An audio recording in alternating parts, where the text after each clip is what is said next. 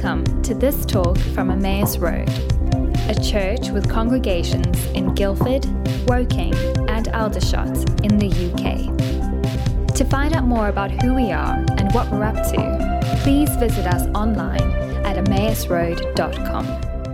Thank you. Hey, good morning.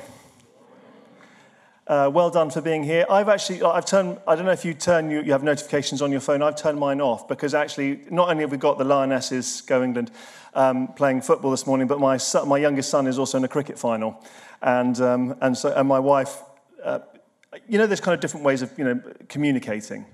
My wife is definitely an over communicator. I would be an under communicator. And so I get sort of, you know, bold, great ball, you know, whatever. So I've turned it off because otherwise I'm just going to be so distracted by what, I've, uh, what, what I'm trying to share because they'll keep coming through. So anyway, um, I just want to share one. Well, I'm, I'm thankful for lots of things. And I just want to share three of them really quickly before I start, if that's okay. So the first thing that I am thankful for is for you. Um, I love being part of this church.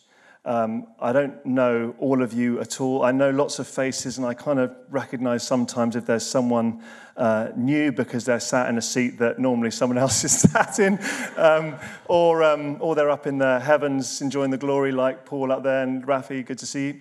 Um, and um, uh, uh, but I'm just thankful for community. I'm thank- thankful for just being part of a church where we love Jesus, uh, we love people and we want to uh, transform the community around us. I love being part of that. And I love those of you who I know, I love. Those of you who don't know, I'm looking forward to getting to love.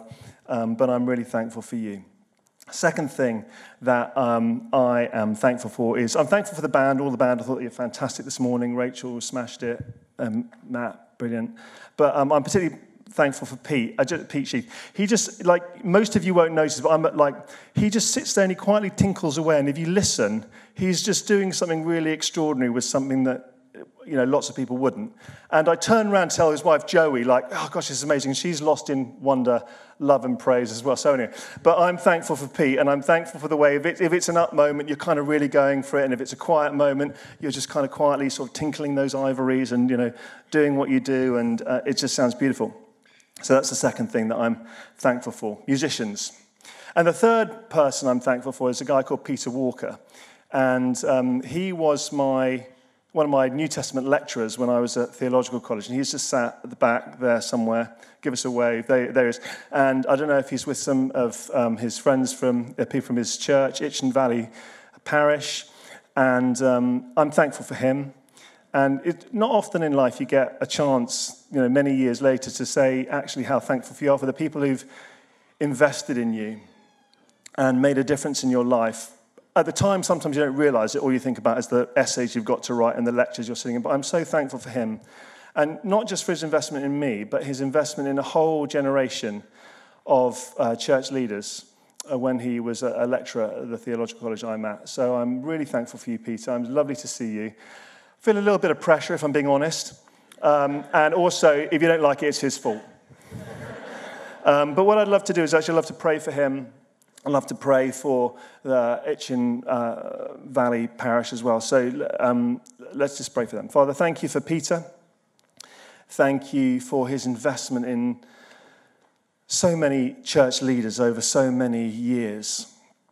And um, Lord, the church in this country uh, owes a debt to him that uh, it probably doesn't realize and he will have no idea about.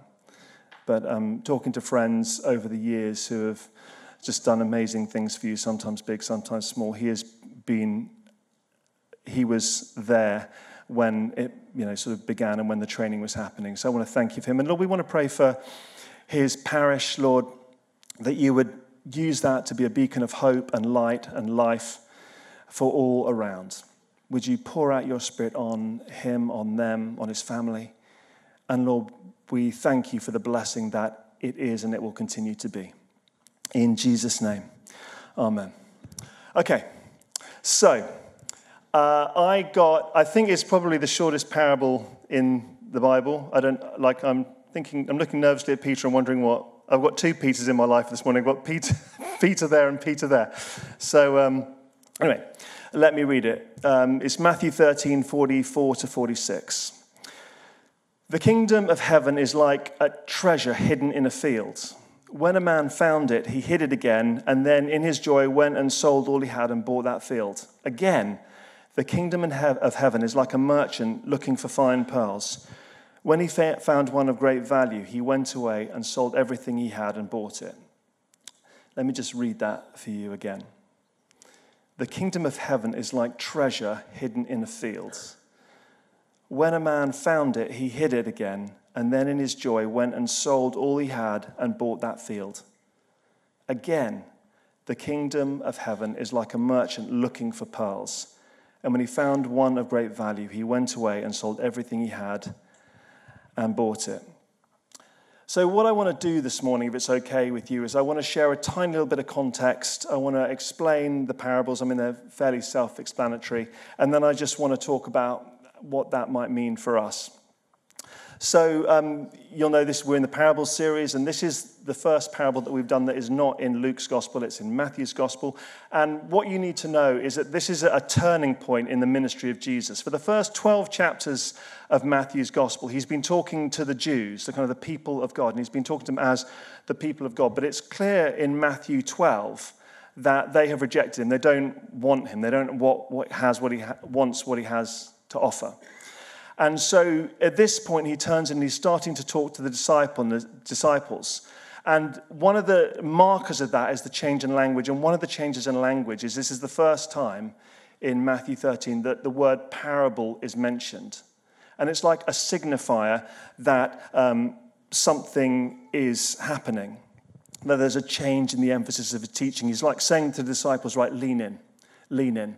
They don't want to know. Uh, lean in. I want to tell you what the kingdom of heaven is like. I want to tell you what I'm inviting you to be part in. Lean in. Lean in. This is just for us for now. Lean in.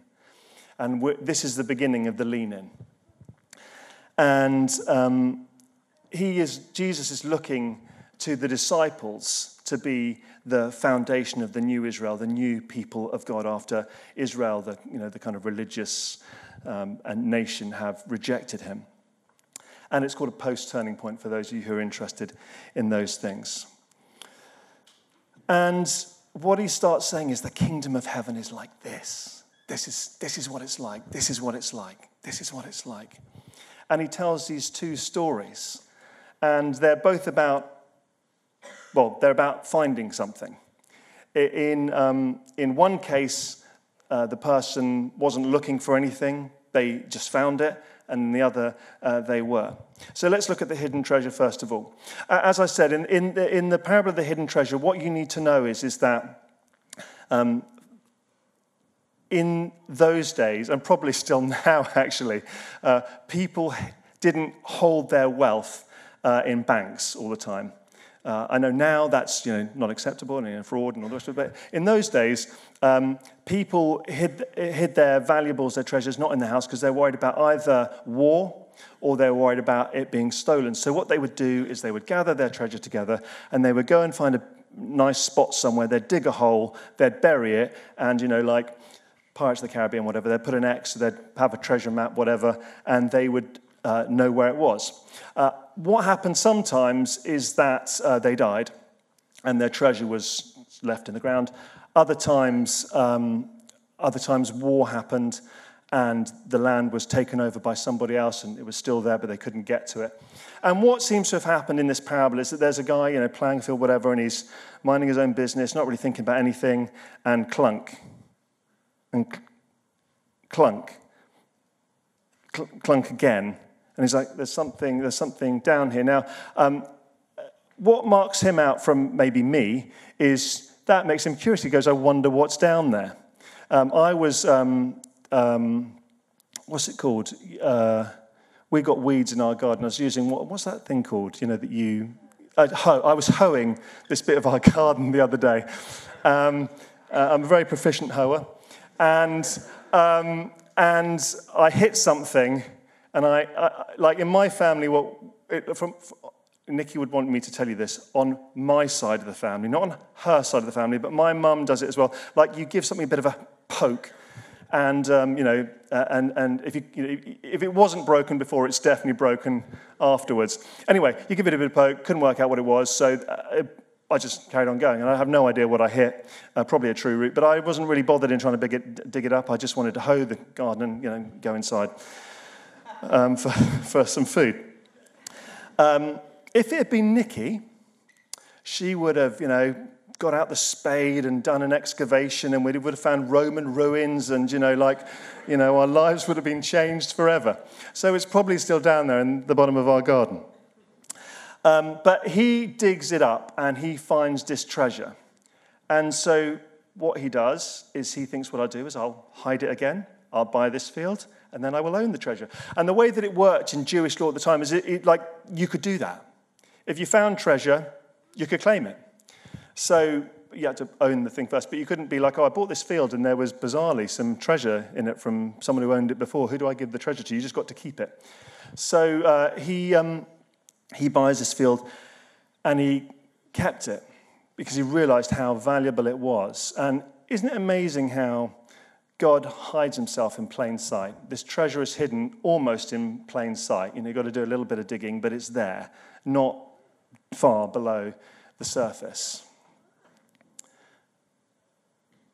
Treasure waiting to be found. And when he found it, he knew how valuable it was. So, as I said, he sold everything to, to buy this treasure. Now, I don't, I don't know about you, but again, in my family, there would have been a cost benefit analysis going on. How much is this treasure worth? How much is this field worth? We're going to sell everything we have to buy this treasure. Is this treasure going to be worth, you know, all that sort of thing. But who, this farmer knows it's worth a lot, so he, he does that. And something that was hidden in the ordinary transforms and changes his life. Hidden in the ordinary. Now we see God hiding himself in the ordinary all the time, don't we? Um, story of Moses. He's walking through the desert looking after sheep, and there's a, there's a bush that's on fire, but not burning. Pretty, I mean, bushes on fire is like pretty normal. And at that point, he could have, he could have been like me, oh, that's interesting, da da da da, carried on walking the dog, whatever.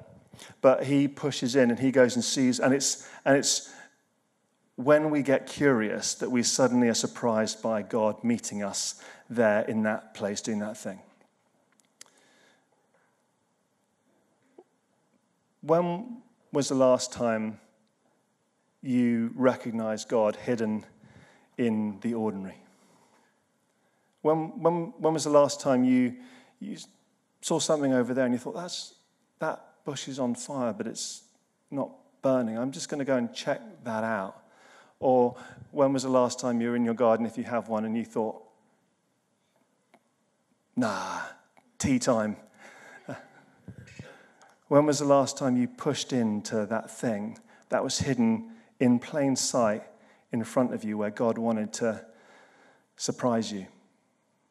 I was talking to a friend recently, and um, their family had been out in Rome, and they'd been to, you know, to all the kind of, you know, the, you know, the kind of places you go to in Rome, the Colosseum, and then they'd been to the cathedrals, and they'd been to the Vatican, and all the rest of it. And, and I just said, what, like, what's your, what happens to you when you go in these places? And uh, my friends have a faith, definitely. Uh, um, but I'm, I'm, not sure it, like, it connects with them. I mean, you know, they are spirit, they'd say they're spiritual people. Um, and uh, the wife definitely has a, a faith of, of, of sorts. But I said, you know, what happens to, you know, you go into this building and it's, you know, like, are you struck by anything? And, and, well, it's just kind of an amazing building, isn't it? And I said, do you ever, you know, you're trying to tease out of someone like, you know, and I said, you know, I just, do you ever look at it and think, gosh, this building is just so magnificent and so extraordinary? And do you ever, do you ever just think, gosh, this just reflects God in some way. And they're like, yeah, kind of, I guess. And I understand that. Not everyone is an architecture person. I am. Um, and then I, th- and I said, like, well, you know, do you ever, you ever like you know, walking the dog and you just like you're out in the field one day and you just feel connected to something bigger than yourself. And I could see this person just kind of try, like, you know, so that everything's moving in the brain and, and like, yeah, I guess kind of. And I said, I, and they said, do you? And I said, I said, I do. I said, you know, I, I, for me, like it happens in lots of places, but I, I feel like God is waiting to be found. He's like, and I literally said, He is like treasure waiting to be found. You know, we don't even sometimes have to go look for Him, He's already there. And I, and I can see the cogs again turning and turning. And I, um, our friend said, I guess, yeah, I do. I kind of feel like I'm part of something bigger than me. And I said, you know, that's like, do you, how do you connect with that? How do you, what do you do with that? And she said, I don't, I don't know what to do with that. I just, you know, you kind of feel connected to something. You feel a sense of, I'm putting words in, in the mouth, but awe. And I, but the point is, and I said, maybe God is hiding himself in the ordinary. Maybe he, I said, I believe God wants to be found. It may not be a field, it may not be a building, but where for you is God waiting to be found? And what do you do when you find him? What do you do when you find him? A friend of our family's years ago worked for a large burger chain that was not McDonald's. I just want to make that clear. And uh, he was in charge of marketing, and they did this whole elaborate, you know, marketing campaign. And they had this find the treasure, and there was a, a, literally a treasure box buried somewhere, and it had a check for I don't know, let's say ten thousand, a lot of money. Um, you know, not well. I mean, for some people, a life-changing amount of money. Let's say ten thousand pounds, and this is like thirty years ago, so a lot of money. And, you know, there'd been this big national advertising campaign. And the point was you found, you know, it started on the Monday and it was, it was going for two weeks. And every day, you know, like uh, another bit, bit of the, you know, the, the, it was like a treasure map, you know, so you had to find one thing and then that would lead you to another. And, you know, uh, uh and then, and, and so this guy, he's called Simon, he he decided to get ahead of the game. So, you know, he'd, he'd got everything ready and, and the, uh, the, um, the treasure hunt started on the Monday morning. And on the Friday evening, five o'clock, someone phones up and said, I've just been on Worthing Beach and I found this treasure chest and it's got a, it says, phone this number, congratulations, you've won £10,000 which was unfortunate because, as I said, the treasure hunt wasn't supposed to start until the Monday. And, and Simon had sort of got ahead of himself and thought, I'll just bury them all. Uh, you know, uh, then you know, no one's going to find them. Uh, unfortunately, there'd been a storm, so it had washed the sand away. So, like, this treasure chest was literally exposed just below the surface on Worthing Beach. And, um, you know, uh, this unnamed but possibly with King somewhere in its, uh, in its, in its uh, title, uh, Burger Chain had to pay off uh, this person as well as the actual person um, um, because they had to rebury the treasure and pretend none of it had happened. Um, I think actually the person who found it first did better than the person who didn't because I think they won money and then they won a little bit extra for not telling anybody uh, uh, what had happened. But what do you do? What is your response when you find God hidden in the ordinary? Do you push in? Do you recognize the value of the moment? Or do you just carry on plowing? Carry on walking the dog, carry on whatever it is you're doing. And in the words of a guy called Eugene Wallace, get lost to the miracle that has just fallen into your lap. I know I do it all the time because I don't know about you, but my life is I've got lots going on. I've got three children of various different ages, you know, football matches, cricket matches, you know, bike thing, you know, dropping Nikki off somewhere, she can go cycling, whatever. Life is busy and you know, you get, we get distracted. And we're in a rush. Everyone's in a rush all the time, and we these miracles, these moments, these treasure just keeps being dropped into our lap. And, and what do we do? Do we stop? Do we just recognize God's presence in a moment? Do we allow Him to meet with us on His terms? There's one time I was driving the car, and I, I like I, I love like sunsets and all that sort of stuff, and um, and we're driving along, and like the kids are you know, on the, they don't actually look like that, but that's my, you know, they're on their devices. You know, there's this beautiful scenery. You know, we're driving past Stonehenge, you know, one of the World Heritage sites. Um, oh, look, there's Stonehenge. Um, and um, anyway, it's this beautiful sunset, and I pulled the car over. And I just said, Look out the window. And after a little bit, oh, mm, you know, uh, anyone who's got teenage children will know, you know, have experienced that. If you haven't, you will. And particularly if they're boys, um, though not exclusively, obviously. And, um, and they, to be fair, they did. They stopped and they looked and they were like, that's nice. And that's amazing. Like, this is just like, what a. And I'm trying to get them to recognize like these extraordinary moments. It's just not this beautiful, which it was.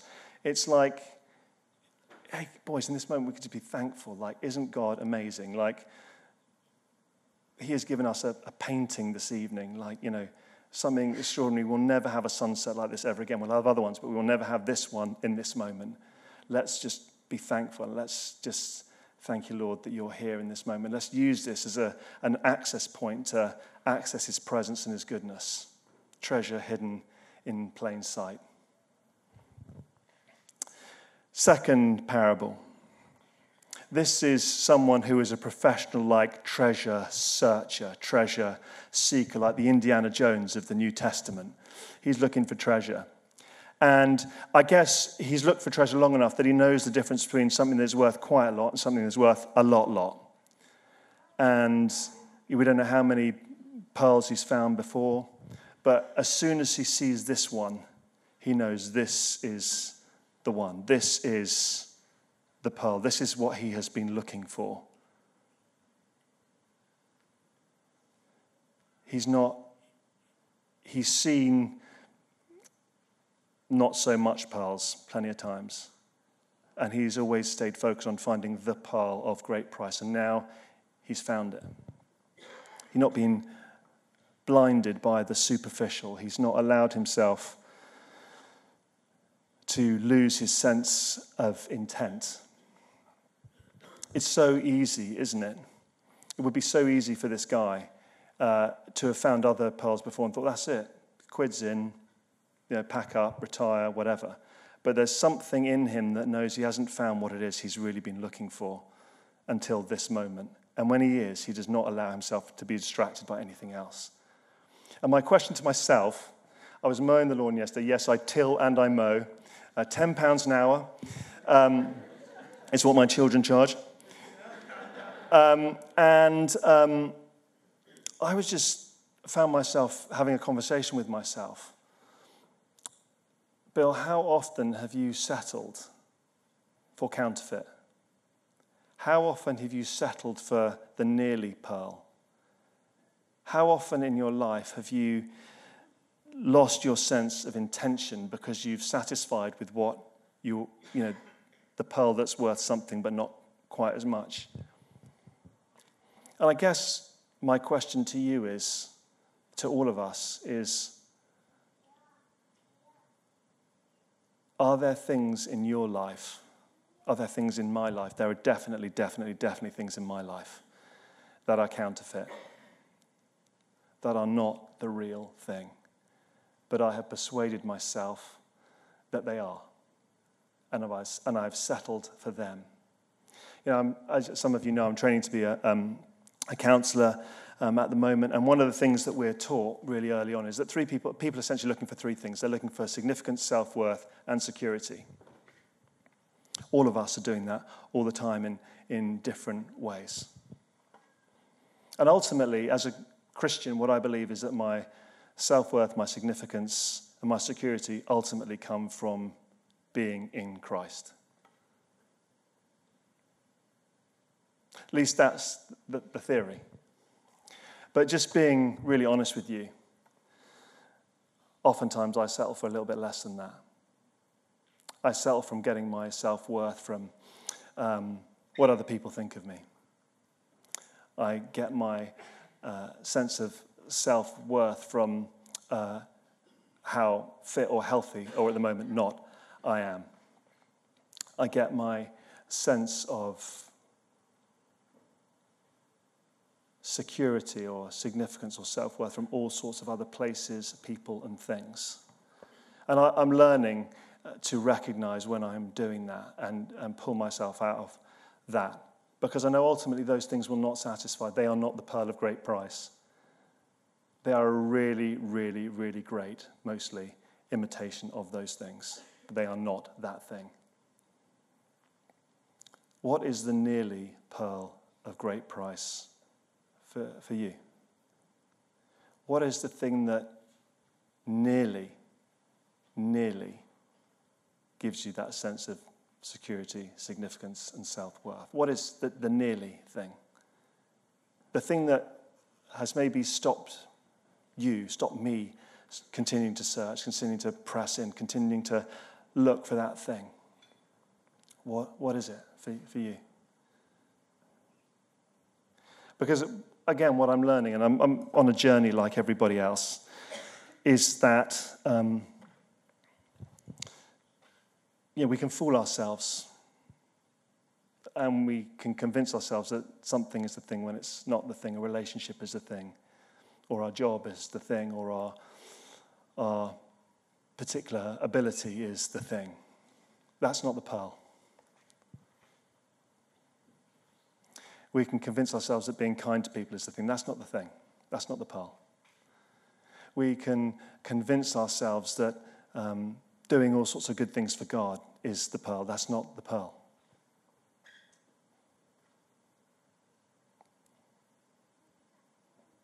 So, as I mowed the lawn yesterday, I just, what I thought was, if I knew how much that, what an incredible pearl that was, I wouldn't allow myself to be blindsided, allow myself to settle for less, settle for instant coffee rather than the real thing. And I guess my other question, sorry, there are more questions than answers this morning, is do we realize when Jesus says, lean in, listen in, listen in, the kingdom of God is like this? It's like a pearl that someone went looking for and they found it. They found it at the bottom of the sea. They had been searching and searching and searching and they found it. And they sold everything because they recognized what they had found. Have we recognized what we found? Have we allowed it to transform our lives? and then change the lives of everybody around us. Because instant coffee is so much easier. It costs us nothing or a lot less. If you found it, has it cost you everything? Let's stand together.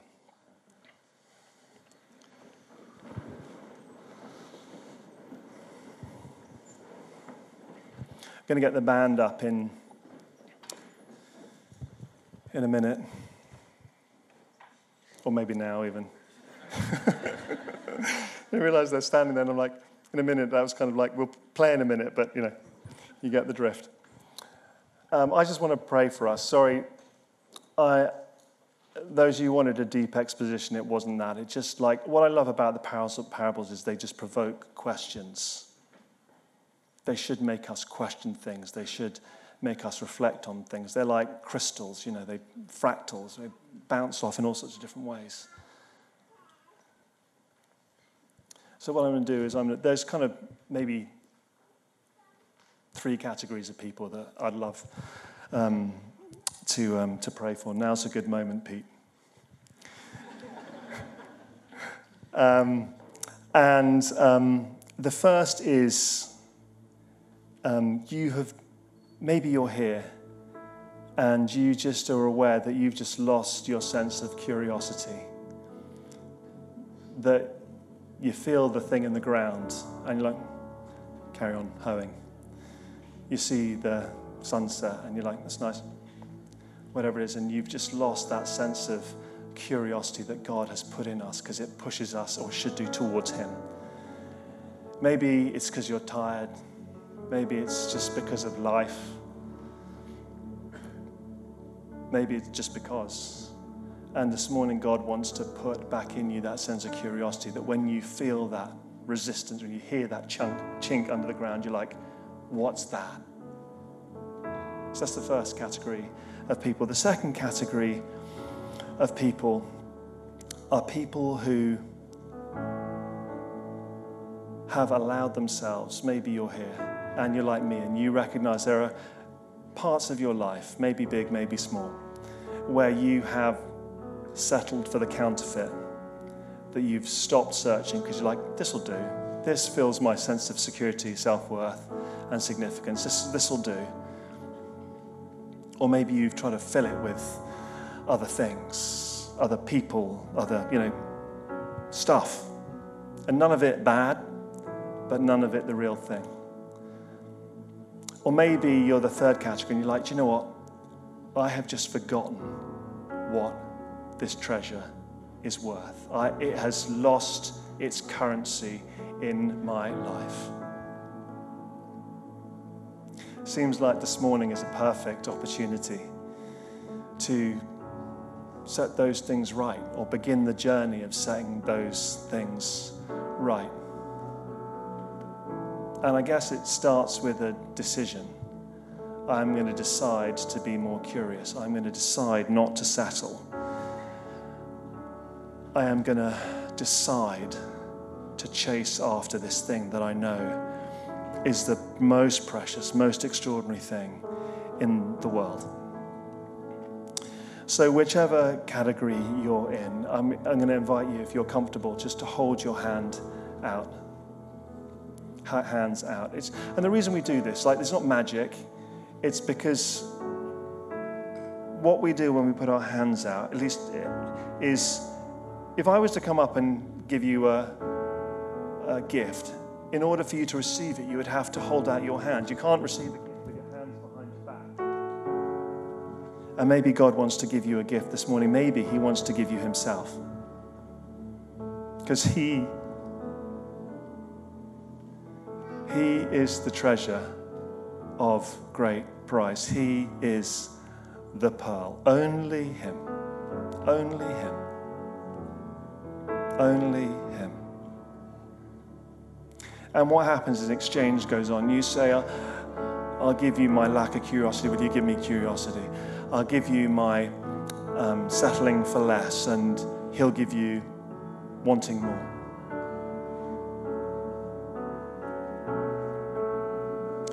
Jesus, thank you that you are here by the power of your Spirit. Thank you that just as you said to the disciples, you're saying to us, there's treasure to be found. There is treasure to be found. Whether you're looking for it or whether you're not, there is treasure to be found. And the treasure is me. We're sorry, Lord, for the substitutes we settle for the counterfeits we settle for. We're sorry that we allow our crazy busy lives, our stuff, to get in the way of being curious. Lord, what we want is you. We just want you, more of you. Would you remind us of your amazingness, of your awesomeness, of your majesty? of your relentless love for us, of your glory. And Lord, would you put in us hunger for you? hunger for you. Come, Holy Spirit. Let's just allow Him to move amongst us.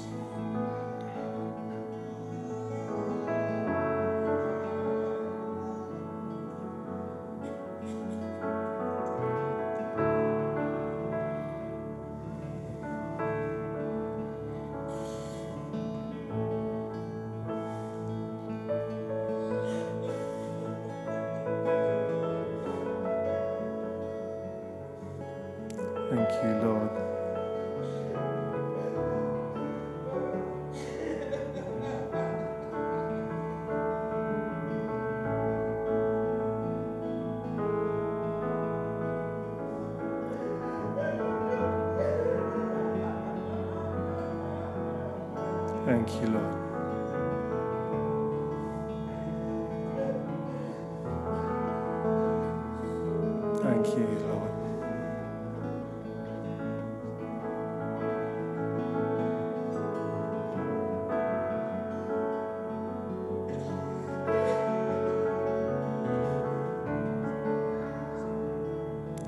So, Father, we thank you for what you are doing amongst us and in us as a church, as a family. Lord, we pray that you would continue to grow in us that hunger and that anticipation for you, that we would be able to, in turn to show the world the kingdom of God is like this. From my friends who haven't quite connected, who, you know, kind of are not sure, kind of, that I'll be able to see the kingdom of God's like this. This is what it looks like. This is, this is what it is. This is the pearl. This is the thing that no amount of fancy holidays, or this is the thing that no amounts of hard work, or this is the thing that no amounts of stuff can replicate. This is the thing worth going all in for. This is the one who is all, who is worth going all in for.